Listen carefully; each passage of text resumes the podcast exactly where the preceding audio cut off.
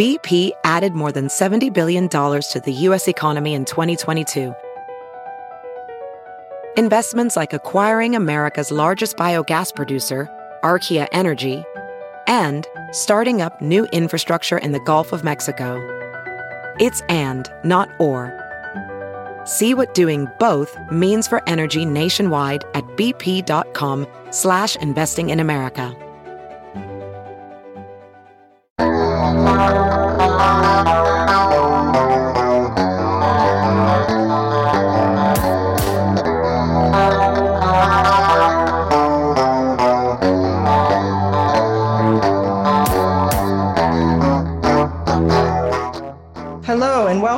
To the Victor Davis Hanson Show. This is The Culturalist. Today we're going to talk about the elections.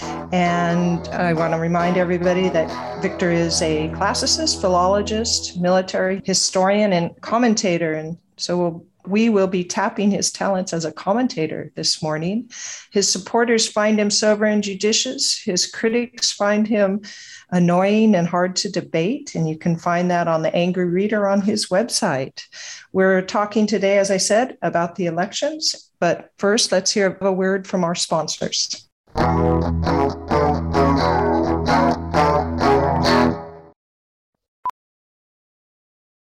Welding instructor Alex DeClaire knows VR training platforms like Forge FX help students master their skills. There's a big learning curve with welding. Virtual reality simulates that exact muscle memory that they need. Learn more at meta.com slash metaverse impact.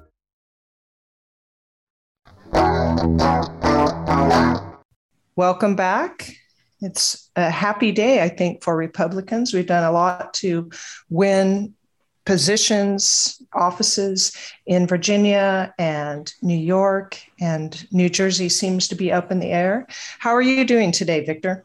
I'm doing fine. I'm doing fair. In New York, I don't think we can call Democrat Eric Adams oh, a Republican. Yeah. But I see your point that he ran yeah. on a law and order agenda, and he was much more conservative than the pathetic Bill de Blasio.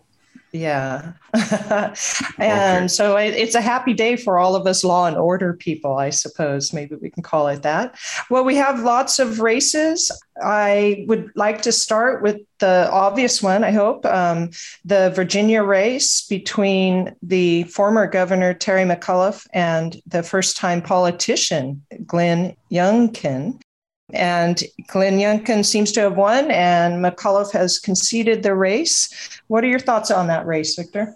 Well, I mean, before the election, of course, people like Kamala Harris were saying this is a very important race, and the racists are all out. And they used the Charlottesville January 6th, Trump is under every bed, you're a racist, racist, racist arguments.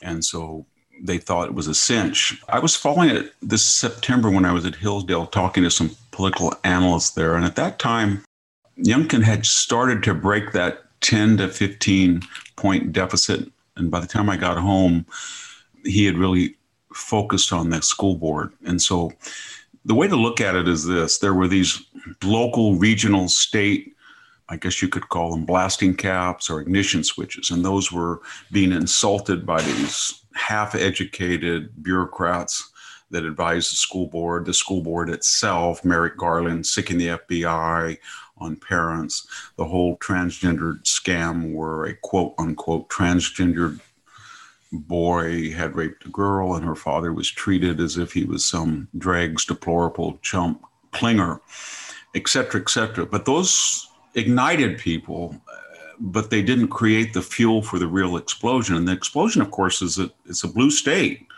And they not only lost the governorship to somebody never held office before, they lost the lieutenant governor and they lost it to the first black woman to hold state office as Winsome Sears. That's amazing. Yeah. And then they lost the attorney general to a Hispanic Cuban American, Morales, I think his name is. And what I'm getting at is it was a total repudiation of the local issues of quote unquote anti racist racist and the idea that the parents have no voice in school board. And that got people angrier about the first chance to say something about the lunatic last 10 months. What I mean by lunatic is they were also voting to say I don't object to a porous border alone. We have no border. Joe Biden, you destroyed the border. And then you put salt in our wounds when you're going to pay $450,000 to illegal aliens who broke the law when they crossed, broke the law when they stayed, and probably will break the law when they get fake ID. And you did that. And I've had no way to express and vent my anger. And then you've been printing money, $2 trillion. And not that Trump didn't have the COVID relief package, but now you're having a $3.5 trillion eh, quote unquote infrastructure. That's not really about infrastructure as much as more entitlements and it's really going to be 5 trillion and you have near zero interest. Do you know what you're doing? Look at venezuela. Anytime you have zero interest rates and you print money you get not just five to seven inflation immediately like we have now, but we're headed for stagflation. They hadn't had a chance to vent that. They look at the shelves and they say, wait a minute, this isn't a political difference. This is the stuff of life. I can't buy anything. There's no turkeys in the freezer department of the supermarket. There's no Christmas toys. Look at Port of LA. Look at Look at Savannah. Look at all these ports. People are not working. When I look for answers, there's Pete Buttigieg, and he took two months off. He's not a guy with a cigar in his mouth. The Teamster, you know, gets on the the television, you know, the old type of transportation secretary the Democrats used to appoint and say, God damn it, I'm going to go out there and get the boys, and we're going to unload those those containers. We're going to get it done. Get her done. There's, or maybe, or maybe Ronald Reagan with the airlines. yeah, there's none of that. And instead, there is, oh, stay home. You've been traumatized. We're going to give you another $600 a week. And, you know, if you want to go out, wink and nod and go get some cash and work part time. And they're mad about the shelves. So there's not going to be Christmas turkeys. There's not many Christmas presents as we're accustomed to them in the past. And if they are, they're going to be sky high because there's no port facilities that are working. There's no supply chain that we're accustomed to and we have a transport transportation secretary that we are told that a he's gay and b his husband and he were raising two small children and c he took time off. And that's what all the news accounts are about. They're not about what he did. He's not an old teamster with a cigar in his mouth. The democrats usually appoint to transportation that says get her done and goes out to the port and walks among the truckers and says get the hell working and goes to the longshoremen says get the hell working and then you know talks to the. It's not that type of era that we're in, and people are angry because it's not working. And then they look and they say, "Wow, I just filled up five dollars and ten cents along the California coast, four dollars and fifty cents everywhere in California, New York, and Illinois." And they're saying this doesn't work. I can't fill up my car. There's a limit on $100 of gas. It doesn't fill up the tank. $100 doesn't fill up the tank. And why? We've had, you know, energy shortages in the past, but this was self induced. And so they're saying to themselves, wait a minute, Joe Biden cut back 2 million barrels plus per day of production. And what did he do? He went and yelled at the Saudis and Putin said, Why don't you give us the carbon fuels that I don't want to produce? That's lunatic. Just like the open borders lunatic, just like the inflation is lunatic, just like the critical legal theory that you know laws are just reflections of white male slanted values and therefore they have no connection with natural law. So people are saying i, I don't want to walk out at night in chicago. I'm not going to go in places i used to go in san francisco. What happened? Who did this?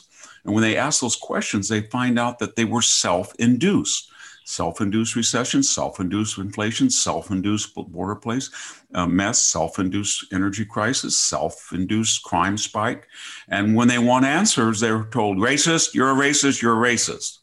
And even wheel out Van Jones, the guy who got $100 million from Jeff Bezos, quote unquote, uh, because he was a voice for calm and unity. And what's he do? He does what he always does on election night. Oh, this is about white race. This is about racism. This is the Delta variant of Trumpism. He yells and screams, and he's back to the white lash argument. So they have no answer other than to call people racist. And then Trump is what? Under every American bed. You get home, yeah. Trump's under your bed. He did it.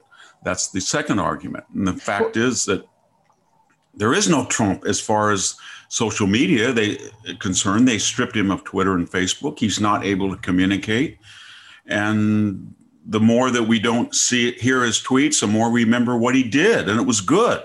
And it contrasts with Biden.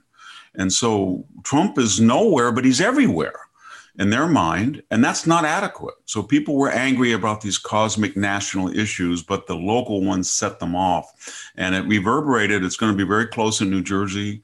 It had uh, there's going to be a lot of close races in the Virginia state legislature. It probably will, I think, go Republican, and who knows? Maybe you'll have a Republican governor in all places, New Jersey. So, what this message was was manifold.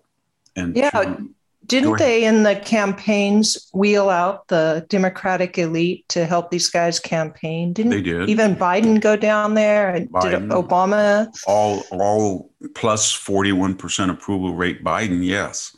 and and what uh, Barack Obama thought, you know what? I'm kind of bored at Martha's Vineyard, and I've got to. The season's ending, so I got to get my limo and go back to Kalorama Mansion from this mansion. So maybe just detour a little bit I'm kind of tired. I want to shoot some hoops. I'll go down to Virginia and call everybody a racist and say that this is all ginned up and these parents are nuts. And that'll get him elected. and then and then Terry McAuliffe taking a cue from those brilliant political spin masters, Obama and Biden said, you know what? I'm going to finish out with a flourish. We have 50% African Americans in the public schools, and we only have, you know, we have 80% white teachers. This is racist. That's just yeah. what everybody wanted to hear. And so that's yeah, they wheeled them out. So what is the lesson? The lesson is you're going to be anti-racist racist it's not going to work. How weird to say that youngkin is a racist and the republicans and the conservatives and the parents are racist when they're trying to stop racist material in the school and they elected the only latino and black statewide candidates in the history of virginia.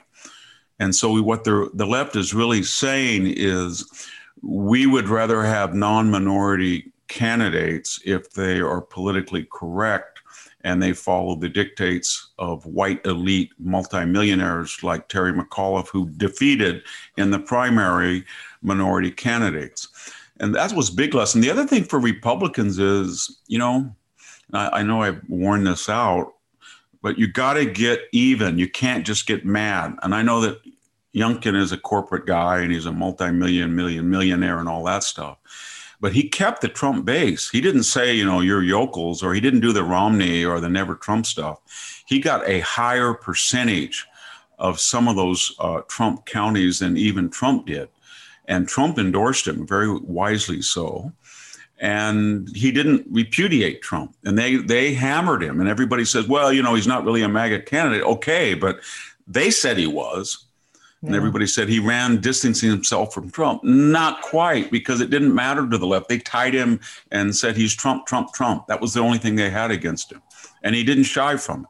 But he went to the independents and the swing voters and the suburbanites and the so called soccer moms. And he said, This is not about me being a conservative and you being a Democrat or independent. It's about these people are nuts they're crazy and they destroy okay. that you strayed your way of life. And that's something this get even not get mad is something that all of these national candidates trump included are really going to have to think about in two years.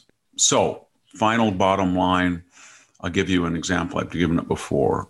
Under this new paradigm you don't say that anthony throws like a girl and keep him there. You say the following his man has been a dedicated public servant we all across the political spectrum admire what he's done. But as an octogenarian, I just can't ask him to sacrifice any more of his golden years. He's done enough. And so I'm happy to announce, and he's in full agreement, that tomorrow morning he will start his retirement. And that's a much better approach to speak softly with a sledgehammer than loudly with a gavel. Okay, so then I, you know, there's no one who wants to jump on this Republican agenda is winning bandwagon more than me. But I have a question for you because McAuliffe got 48.4% of the vote, and Youngkin well, I want to say only got 51% because that's not much of a spread. So I don't feel like, I mean, even Joe Biden won by 10 points in Virginia in the last election. So I don't that, feel that, necessarily like this is the everybody's jumping on. I mean, so I don't feel that way, but why would we interpret those results that way? Why? Because this is not a purple state, this is a blue state. And the Republicans were prepared they didn't have the money. He he self financed a lot, but he did not have the money of that Washington, Virginia left wing nexus. So the Democrats took this state. They thought a seasoned pro, and he was the most seasoned of anybody, Terry McAuliffe. He's been a corporate lackey Clintonite for 30 years, multimillionaire. And they put him in there and they said, This is a blue state and it's it's in the bag. And it was. And they didn't care about any of their so called diversity principles. He steamrolled minority candidates. And then they had a media blitz. And they thought, wow, this is a Mitt Romney candidate. Another guy's got a lot of money. He's going to come in, no political experience. We're going to just smash him. We're going to call him, we're going to do the same thing we did. We're going to call him Trump and we're going to call him a racist. And it's a done deal. Look at Gavin Newsom. He was not recalled. Same thing. That's what all Gavin Newsom did. He said that Larry Elder was a white supremacist and a racist, and he said he was a Trump footsie. Okay.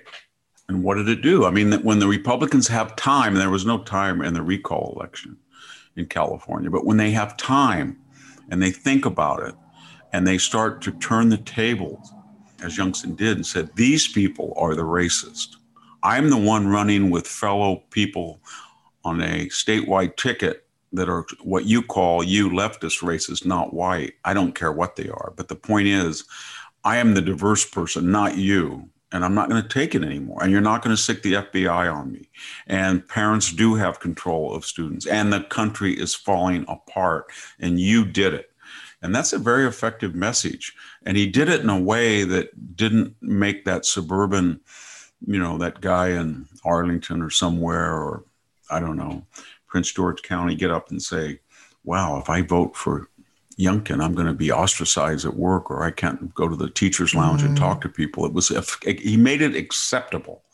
Yeah. And what I'm suggesting is to all of the Republican candidates is I'm not saying to be John McCain or Mitt Romney, but focus the anger and say the following You have a finite number of outbursts and use them very carefully.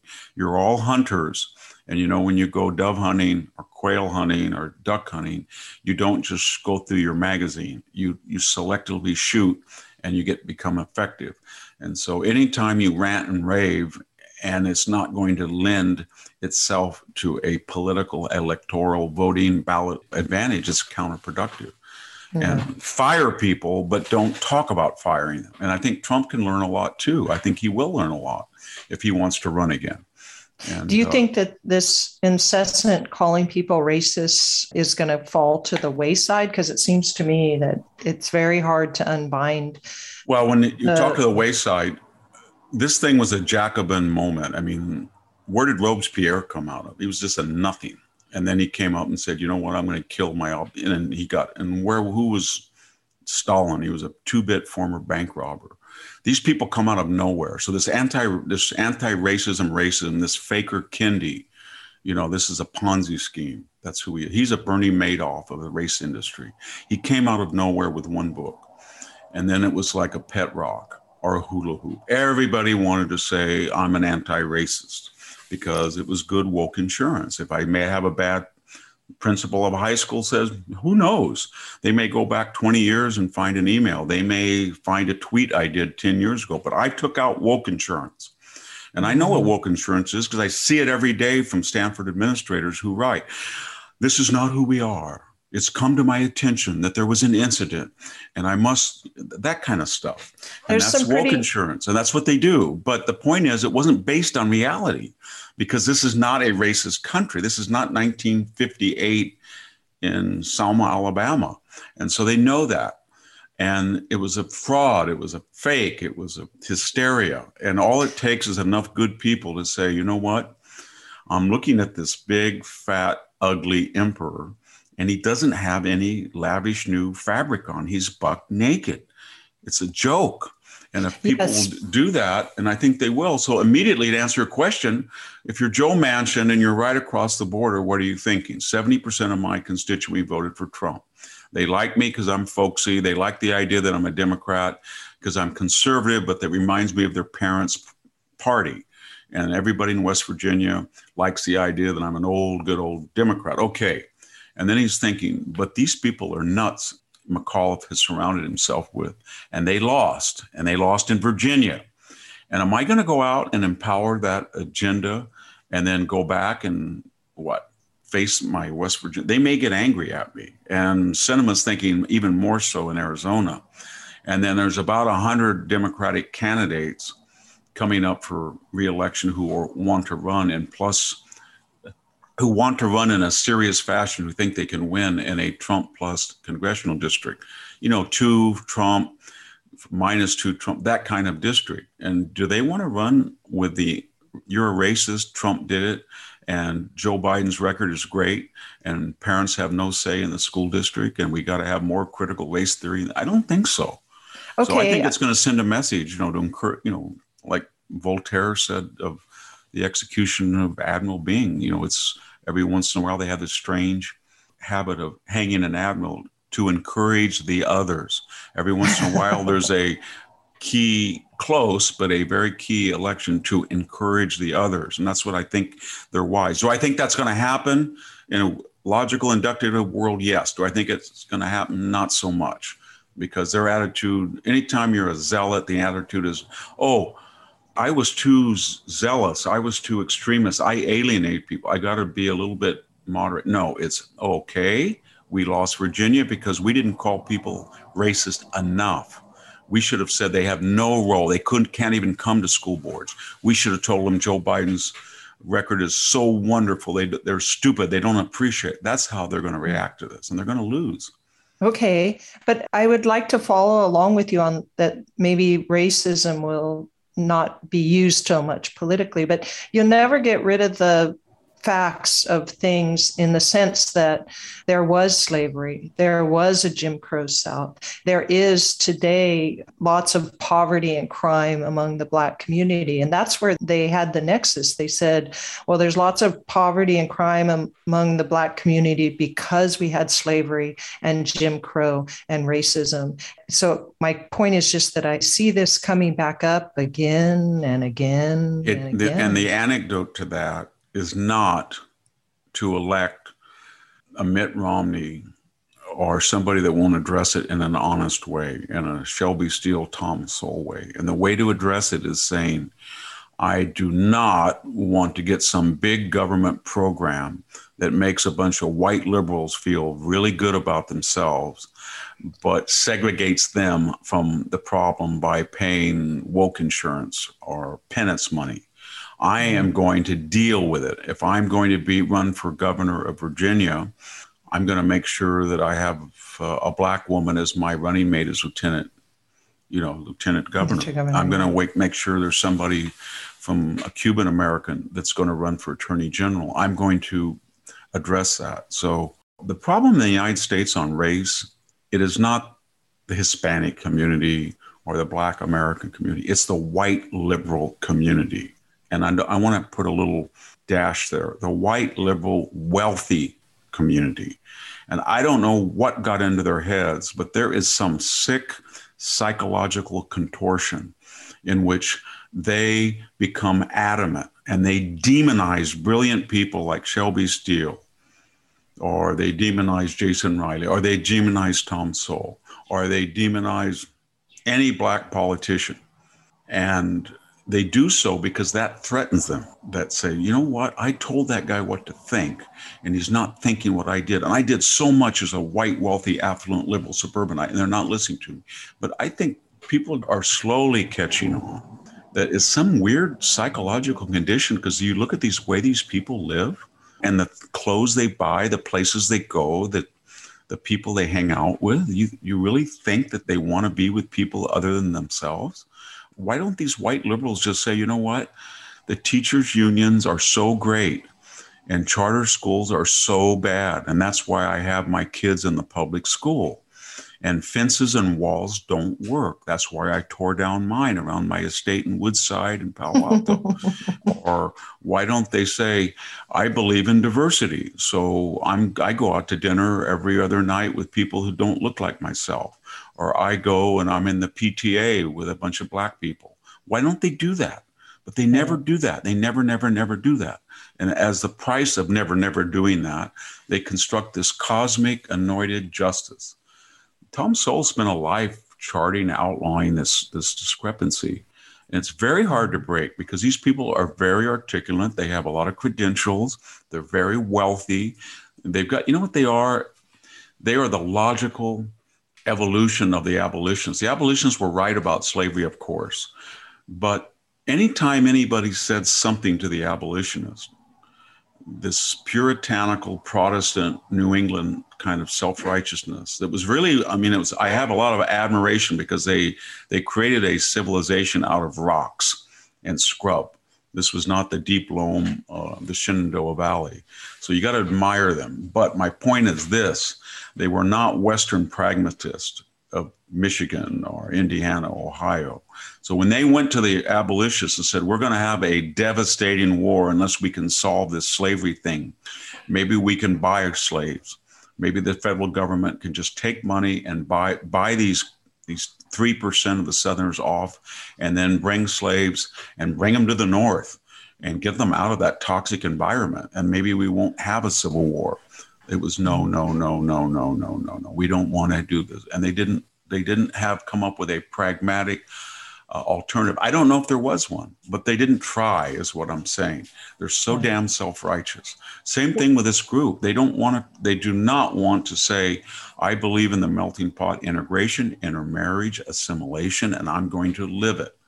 And so, yeah, you know, you I, I, was just thinking the same, only a little earlier example. The Puritans ended up in that horrible soil up there in Boston and around that. And they, you have to hand it to them. They created a civilization that was more viable than any other colonial civil, civilization and, and more no, prosperous. They, they created and great yet university. They were, and yet they were the ones that were so zeal- that zealous zealousness comes with a very productive, capable individual who then also can become a Salem witch hunter as well. So yeah, they do. And, um, remember that in their defense, the Puritans and the abolitionists and that whole New England self righteousness, they did believe in God and they did believe in transcendence and they did try to be sparse in their own private lives and they did sacrifice.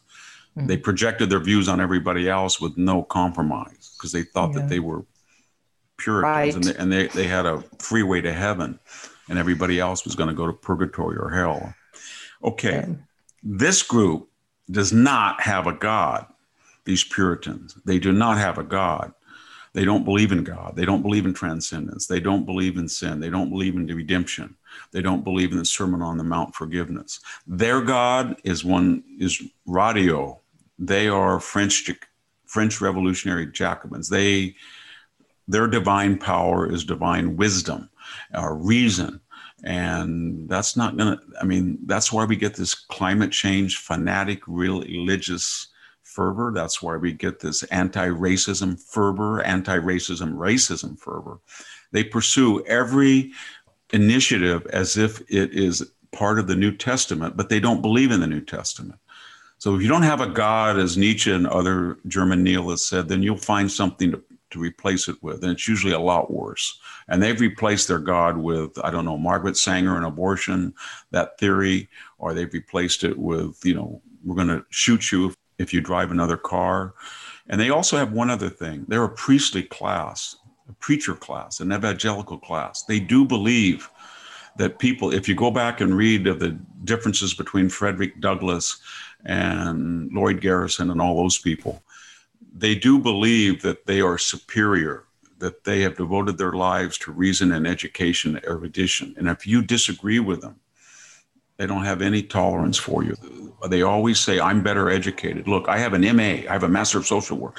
You mentioned the angry reader. One thing I always do in the angry reader is I have my angry reader points scorecard. And one of the ways you can really hit the bonanza win the jackpot is those letters after your name.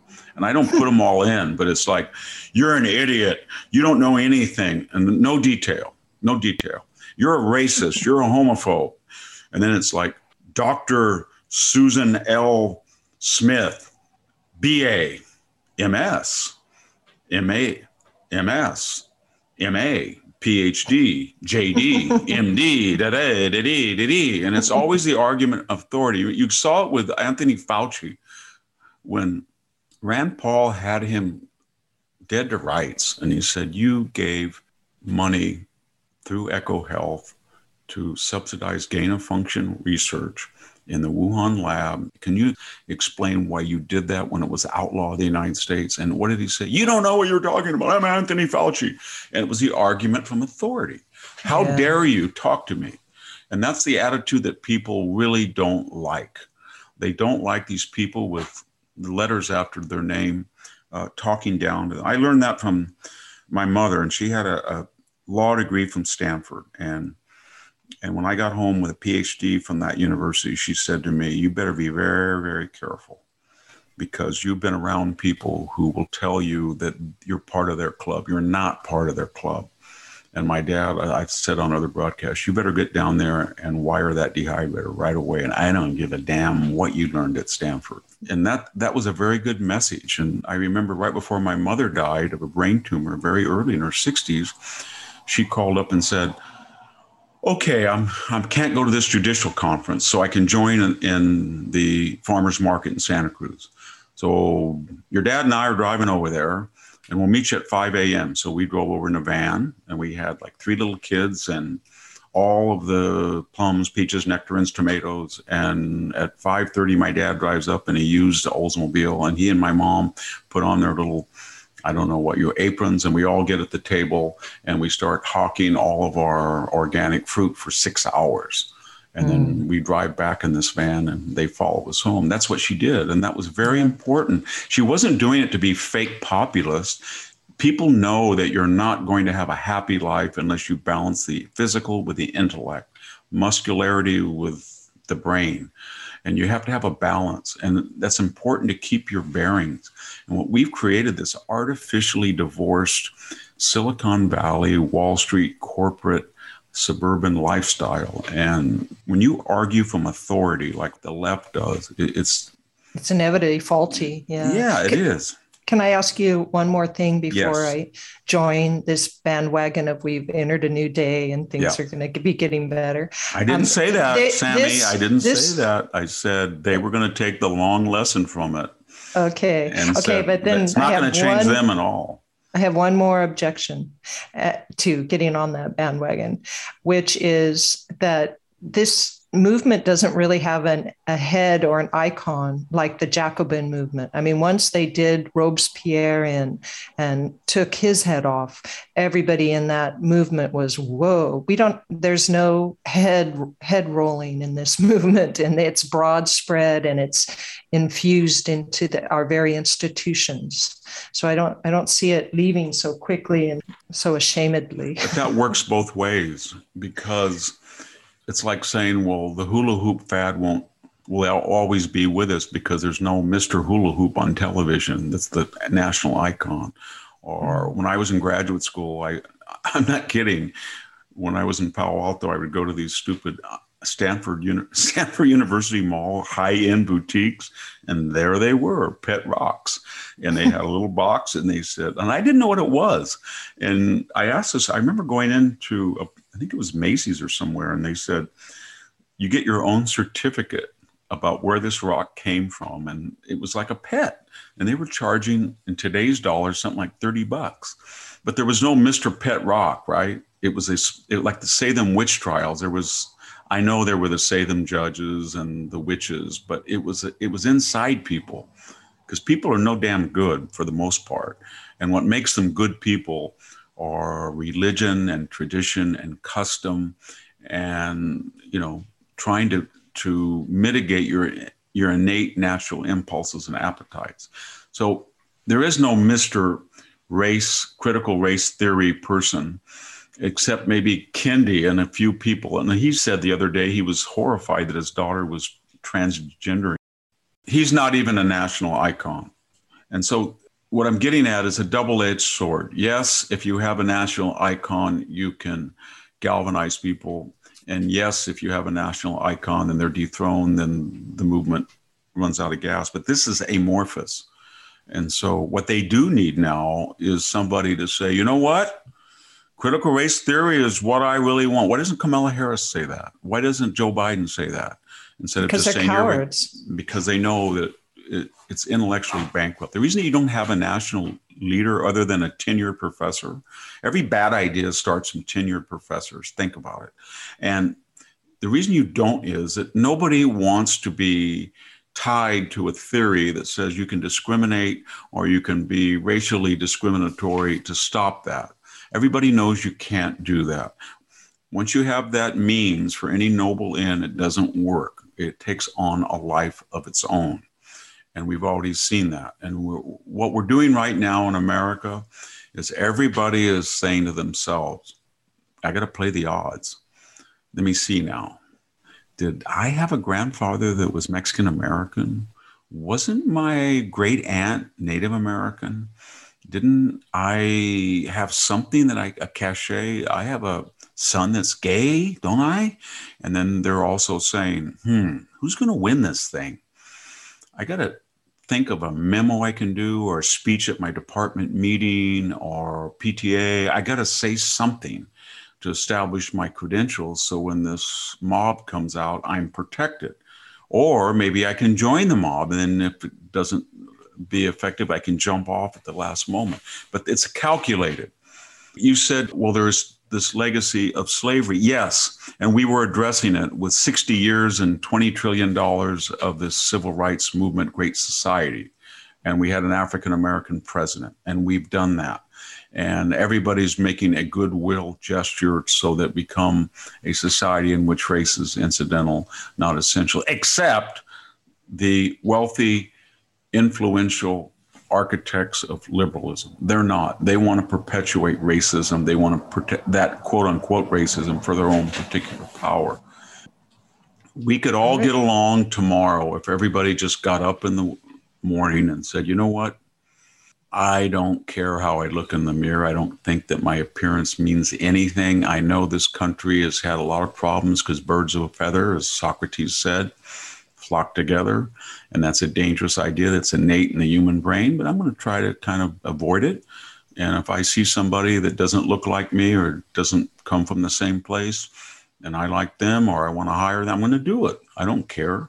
If everybody just had that modest humility about race, I think we would all be very off instead of being these mm. crusaders. And what we're seeing now in the race movement is to tell you the truth, this is very controversial, but they're saying, you know, there was something to that Jim Crow movement. They had this idea of 116th, and that meant if you had 116th of black blood, if our racist genealogists could prove that you had somebody way back there, a great, great, great, then you were black. And now they're saying the same thing. If you can show us on a DNA chart, if you have high cheekbones, if you can wear Native American get up like Ward, you are a minority. It's an obsession. It's the same obsession. And it's the same segregation. We don't want people who don't look like us drinking at our water fountain. Now it's we don't want people like us coming to our safe space lounge. And we don't want people that don't look like us writing something that we can't have a trigger warning. Or we don't want people that don't look like us going to our separate graduation. And I can tell you that throughout the history of conflict, anybody who said, I'm going to adopt uh, pernicious means or the means of the enemy to get a noble result failed. It just doesn't happen. Okay, so I think we're going to have to stop that right here because we have to go. But it's a good ending because we've ended on people need to get up in the morning and not assume that their superficial appearance is essential. And we each need to continue to fight this woke agenda from according to our station. I think that's how you always put it, Victor. So we need to go ahead and end this here. And I want to remind people that Victor is the Martin and Illie Anderson Senior Fellow in Military History and Classics at the Hoover Institution and the Wayne and Marcia Buske Distinguished Fellow in History at Hillsdale College. And we welcome you to his website at victorhanson.com. And thank you very much, Victor. That was very interesting and enlightening on the results well, of the election. You, and we, I stayed up uh, very late, but I, I must plead to the audience that I'm not sure about the final result. A in New Jersey, and I never put it past the left that we may find a trove of votes maybe this afternoon in Virginia, but I hope not. All right. Thank you very much. This is Victor Davis Hanson and Sami Winc, and we're signing off. Thank you.